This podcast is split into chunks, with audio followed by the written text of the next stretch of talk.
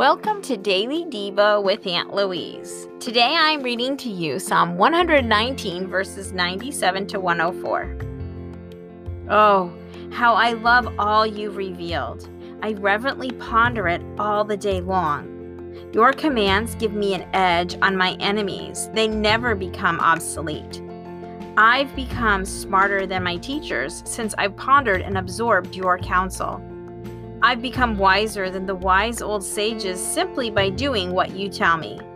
I watch my step, avoiding the ditches and ruts of evil so I can spend all my time keeping your word. I never make detours from the route you laid out. You give me such good directions. Your words are so choice, so tasty. I prefer them to the best home cooking. With your instruction, I understand life. That's why I hate false propaganda.